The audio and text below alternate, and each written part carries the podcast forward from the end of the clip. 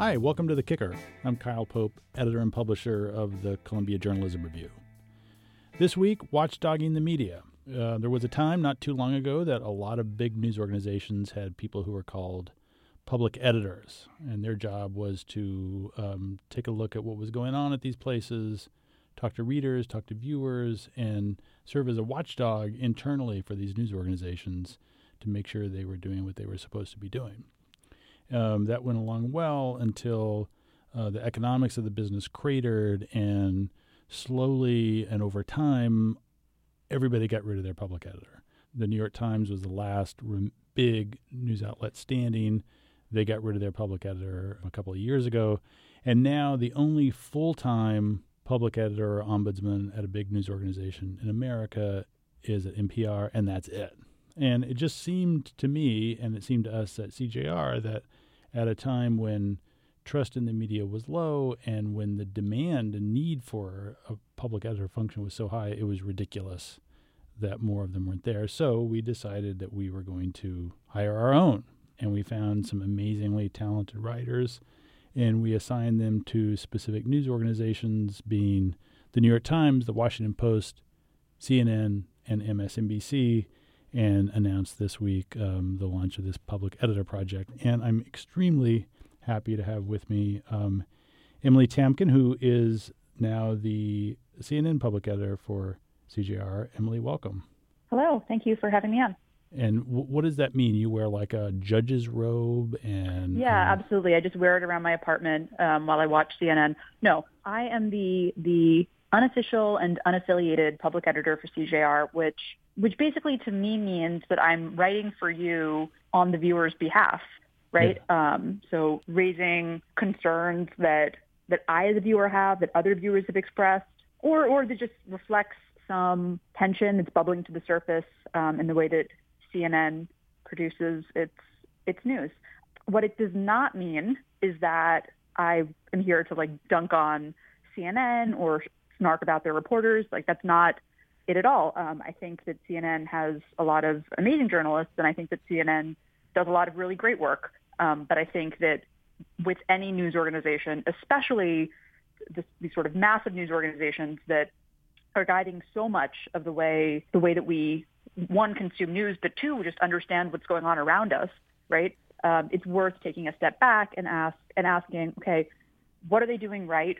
What are they doing less than right? And, and, and how is that shaping the way that those who turn on the television or read the newspaper or whatever understand what's happening? Why do you think that they pulled back on this? Um, I mean, I, I, I, I, I wrote a piece a few months ago about this kind of defensive huddle that a lot of the media uh, seems to be in as they increasingly are under attack and they seem less interested in actually engaging in the outside world.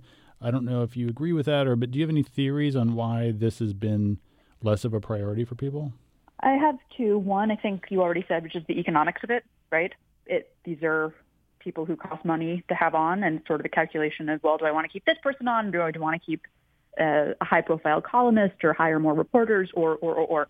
And I think the other thing is that I don't think it's accidental that this sort of coincided with the rise of social media. Uh-huh. Um, we're sort of you know, somebody somebody yesterday tweeted at me, you know, on, on Twitter, everyone's an ombudsman, and that's yeah. sort of true. Um, and so it was less that I don't know if this is why it happened or if it just happened this way, but the demise of the public editor role came about as sort of everybody could for themselves in their own heads take on the, the role of a public editor toward publications that they did or didn't like. Yeah. Um, but what, what you lose there is somebody with skin in the game who, who's thinking about the organization and cares about the organization, but is also sort of there to check it.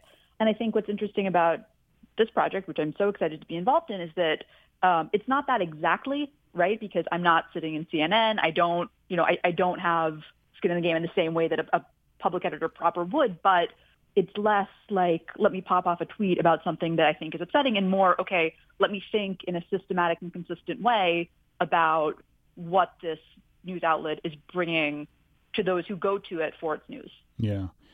Yeah, and I think the because this is certainly something that the New York Times especially has used as its rationale for getting rid of its public editor, who, by the way, was my predecessor at CJR, Liz Spayd. Oh, really? Yeah. The excuse they use, and I and the publisher said it again this week at a conference, is that you know social media is here, and and there's no shortage of media criticism, criticism on Twitter. But you know, my counter is that that stuff is so short-lived. Mm-hmm. Uh, there's like bursts of criticism, and then the, the very nature of social media is that everybody so quickly moves on. And I actually think it's given a sort of fig leaf to these organizations to say, "Oh yeah, we're we're being watchdogged on Twitter," which is like not real. Right. That's not real sort of thoughtful criticism at all. Right. So you'll get like, you know, maybe there's one New York Times op-ed that makes people really mad and they'll they'll tweet about it or there's like one article and, and people will, will tweet about that. But then you also have the response where there's like the counter there's a backlash to it, right? Or like the, the counter where and I think to go back to what you were saying earlier that a lot of these organizations in part fairly because of the time that we're in where media is constantly maligned by people in power will kind of come back to well we're being attacked or you don't understand what reporting is or you don't understand journalism and it's sort of like okay maybe right but but there was once a role that tried to help people understand what it was and why maybe you actually yourselves weren't hitting those marks and now there there aren't people doing that i think what i at least and I, i'm sure that um, my other unofficial, unaffiliated public editors will do this as well, is to just try to add some, to make it sort of more constant, more thoughtful. Um, Mm-hmm. Yeah, I guess actually I think you could say systematic, more systematic in our in our critiques. Well, and also Um, maybe maybe have a little reporting. Yeah, absolutely. In a way that you Which you don't get on Twitter. On Twitter, right? What was the, what was your what did you make of the reaction to this over the last um, uh, whatever it is thirty six hours? I have to say I was surprised at how big the reaction was, right? When I had was approached to do this, I, I thought that would be, you know, it sounds so fun. It's interesting. This will be a fun thing to do. But there was somebody from the LA Times who tweeted like, wow, like CJR has appointed public editors or, uh, I had people like, congratulations on your new role as public editor, Emily. I was like, well, I'm writing a few columns. Let's not, uh, no, but I think that people are, are excited about it, which I think speaks to a hunger for this, right? For, for media criticism that's maybe a, a bit more sustained and thoughtful than what's out there right now, which is not in any way a knock at media critics or even people on Twitter. I just think that this project is something that people were, were looking for maybe without knowing it. Yeah. So well, and this brings us to your first piece, Yeah. which, which we which we published yesterday, which was terrific. Congratulations. Thank you. It was about CNN and about how they think through who they put on air as an as a topic expert slash Trump administration spokesperson. What opened the piece was this really interesting exchange between Chris Cuomo and Don Lemon over whether it was a good idea uh, to put Kellyanne Conway on the air. So talk us through the piece and about that moment. Sure. So back in March, um, Chris Cuomo wrapped up his program and he had had Kellyanne on, and then he was turning it over to Don Lemon, and they have this like banter moment before the one show goes to the other. And he was like, Chris, uh, Don, I've never seen Kellyanne look so weak. Maybe it's just getting too hard to defend the president. And Don Lemon was kind of like, why do you have her on? I don't think you're doing a service to anyone by having this woman on to not answer your questions, degrade the network, and lie. And Chris Cuomo's response was that if, if he only brought on people who answered the questions honestly, he would be sitting alone a lot of the time. I was kind of like, oh, that's okay. Um, Maybe you need a new booker. but, right, yeah. But two, that this is the Trump White House and she is the person the president has sent on to defend him, and that if this is the person who the president thinks is, is the best defense, then the viewers have the right to see that. Yeah. Um, and so I, I, I thought about this exchange because I was sort of going back and forward about, you know, who's right. On the one hand, it's sort of tempting to me to be like, yeah, go Don Lemon. She's just lying all the time. Why is she on this news network? But on the other hand, it is the Trump White House. She does work for the White House. Okay, fine. And then last month, discussing these tariffs on Mexico that the president had announced, he has on Kimberly Guilfoyle, who is a former Fox News personality, is the president's eldest son's girlfriend, and is a senior advisor to the campaign you know, he's explaining the tariffs and he goes, but the, the question is, what's the sell? And, and here to discuss it is Kimberly Guilfoyle. Okay, first of all, why is the central question, what's the sell, right? Like that's not, your job is not to sell the tariff policy to the American people. But okay, let's say that, that you want to make that your central question. why in the world is Kimberly Guilfoyle, who is not an economist, she's not an immigration expert, she's not even the person who crafted the policy, right? So if you want to go back to saying, well, it's the Trump White House, you know, we have to have the a representative from the administration on, that's not her. This is not a campaign promise. This mm. is Trump administration policy. So she can't actually speak as a member of the Trump administration. The campaign is in November 2020. It is now the spring of 2019. Like that's not the lens here. And so what you're left with is, okay, what, what are, what is the case for tariffs?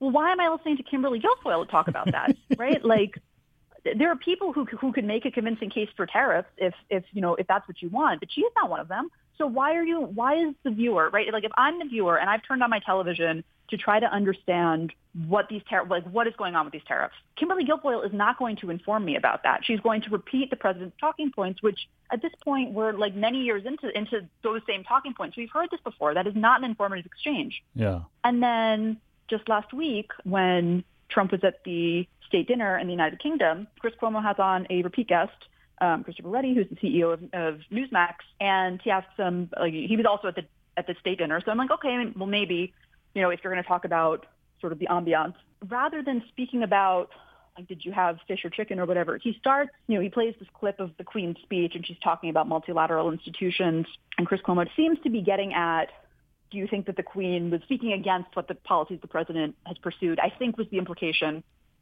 Mm-hmm. And the CEO of Newsmax starts talking about how actually Trump is has not attacked NATO. Uh, he just wants Germany to spend more because if we spent what Germany did on defense, we could have total student loan forgiveness. And it's like, you know, that like that record scratch noise. Like, what?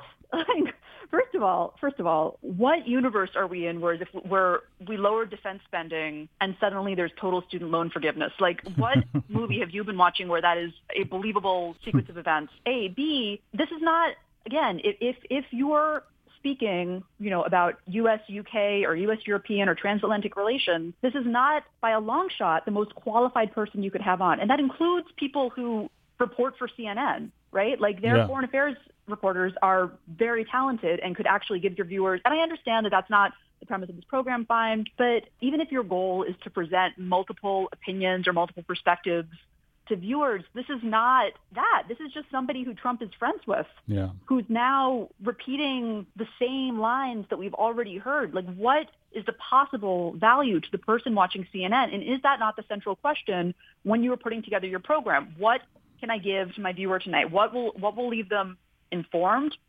what will make them better understand the issues, what will raise further questions other than why did I just watch that, right? Like, and I'm not trying to be sort of glib about this. I think it's, I think these are two complicated issues that having somebody who was informed on eh, that that discussion could have helped the person watching it. And instead, we were like in Trump world learning nothing. Right. So that was the piece. Yeah. Of course, this all assumes that there is somebody in the administration who knows something about Mexican tariffs. Well, there's somebody in the administration who, like, if if, if you wanted to have, I don't know, Stephen Miller on, right, to talk about immigration and why it was such a problem. Uh-huh at least that would be the person who's pushing immigration policy, right? right? So like at least you could come and question that person and that, you know, and, and that's a representative of the administration and that's their thinking and that's the person who's in the room responsible. That's not what this was. No, I hear you. No, I mean, right? It, this was somebody just like read off the talking points. Yeah. And I've I've had I've made the same argument about Kellyanne for a while. Like I don't I have no idea why people keep putting her on uh, with her track record of of lying to the press. There's a couple of questions that that spring from this. One is how unusual is CNN in this regard, or do you th- you sort of see them as a stand-in for these these cable panel shows? I think that what's different about CNN is that, and this is actually so of the four right the four uh, outlets that were public editoring. I think it's probably more similar to the New York Times in this way than it is to MSNBC, mm-hmm. where it's very interested in maintaining kind of the appearance of objectivity and the sort of both sides mm-hmm. and we have to hear from across the spectrum whereas msnbc i think would probably not have these people on there are other issues with um, msnbc that i will leave it to my uh, to my msnbc public editor colleague to, to raise um, but i think that that's sort of a that's a differentiating factor I, I will say that the other thing about cnn is that i don't know of any other news outlet in america that has been as maligned as Yeah. CNN is in Yeah. this administration, which I am like not a famous person, right? Like I'm not Chris Cuomo, and the emails that I've received just from reporting have been horrible and Yeah. scary and and um, demoralizing. Yeah. So I can't imagine how that affects, right? And like just to have some empathy in this, I can't imagine how that affects the way in which you do your job. Um, if that makes you defensive, if that makes you bring on people that you might not otherwise bring on, I, I don't know. Um, but I do think it should be pointed out that that they really are different in that they're so out ahead of the pack in terms of attracting the president's negative attention. I Yeah. guess is, is how I'll is how I'll put it. So those are two ways in which I think it's Yeah. sort of unique among all outlets, but particularly on television. Yeah, and I think the interesting problem that CNN really has to confront is if they decide they want to do a if they want to do a segment on these tariffs and they call the White House and they say we want to do a tariff panel and they say okay, we'll give you Kimberly Guilfoyle and they'll say no, we want somebody else and they'll say well that's all we have. Then what do they do? And I think our I think your take and I mine is that well you just find somebody else. You don't put her on, right? Right. I mean, there there are people in this country who are informed, who a, more traditional U.S. foreign policy expert might not agree with, but who you could find to defend tariffs, who is speaking from a place of, of knowledge or policy background or like something, Yeah. right? Something more than Kimberly Guilfoyle. Yeah. Um, and you know what? I'm sure that that will make things more difficult for you with the campaign down the line. Yeah. Um, but your job is not to make things easy with the campaign. It's to help your viewers. Right. Like, I'm, I'm sorry. That's, that's how I see it and, and feel about it. Yeah. So how do you how do you foresee going about this? I mean, are you are you just glued to CNN all day long, or you tape it, or how do you what Um, do you do? Yeah, I think that there are, I mean, one, to watch a lot of CNN, two, to be open to feedback from readers and from, you know, this is sort of an open call to CNN staff, uh, should anyone want to get in touch. I think there are some themes that I've already been interested in or curious about that I will sort of explore as this goes on. And, but then also leaving room for if there's something that comes up that's particularly, right. So like the piece that I, first piece was kind of like a, clearly this was something that had been building over time. Um, but there are also instances that come up that I think are worthy of attention that I will also address. And as you said, I think a nice thing about this is that there's a an opportunity for reporting, Yeah. Which you don't have if you're writing tweets, and which I think sometimes uh, people don't take for, for whatever reason, but is, is something that I'm looking forward to to doing. Yeah. Emily, really happy to have you. Oh, I'm delighted to to have spoken to you today and also to be a part of this project. Yeah, no, it's terrific, and I look forward to your um to to what you come up with. You can read Emily's uh, debut piece yesterday. It's on CJR.org, and stay tuned for her colleagues who are again watching MSNBC, the Washington Post, and the New York Times for their pieces in in the days and the weeks to come. And check out CJR for everything else going on in media. Um, thank you for listening. See you next week.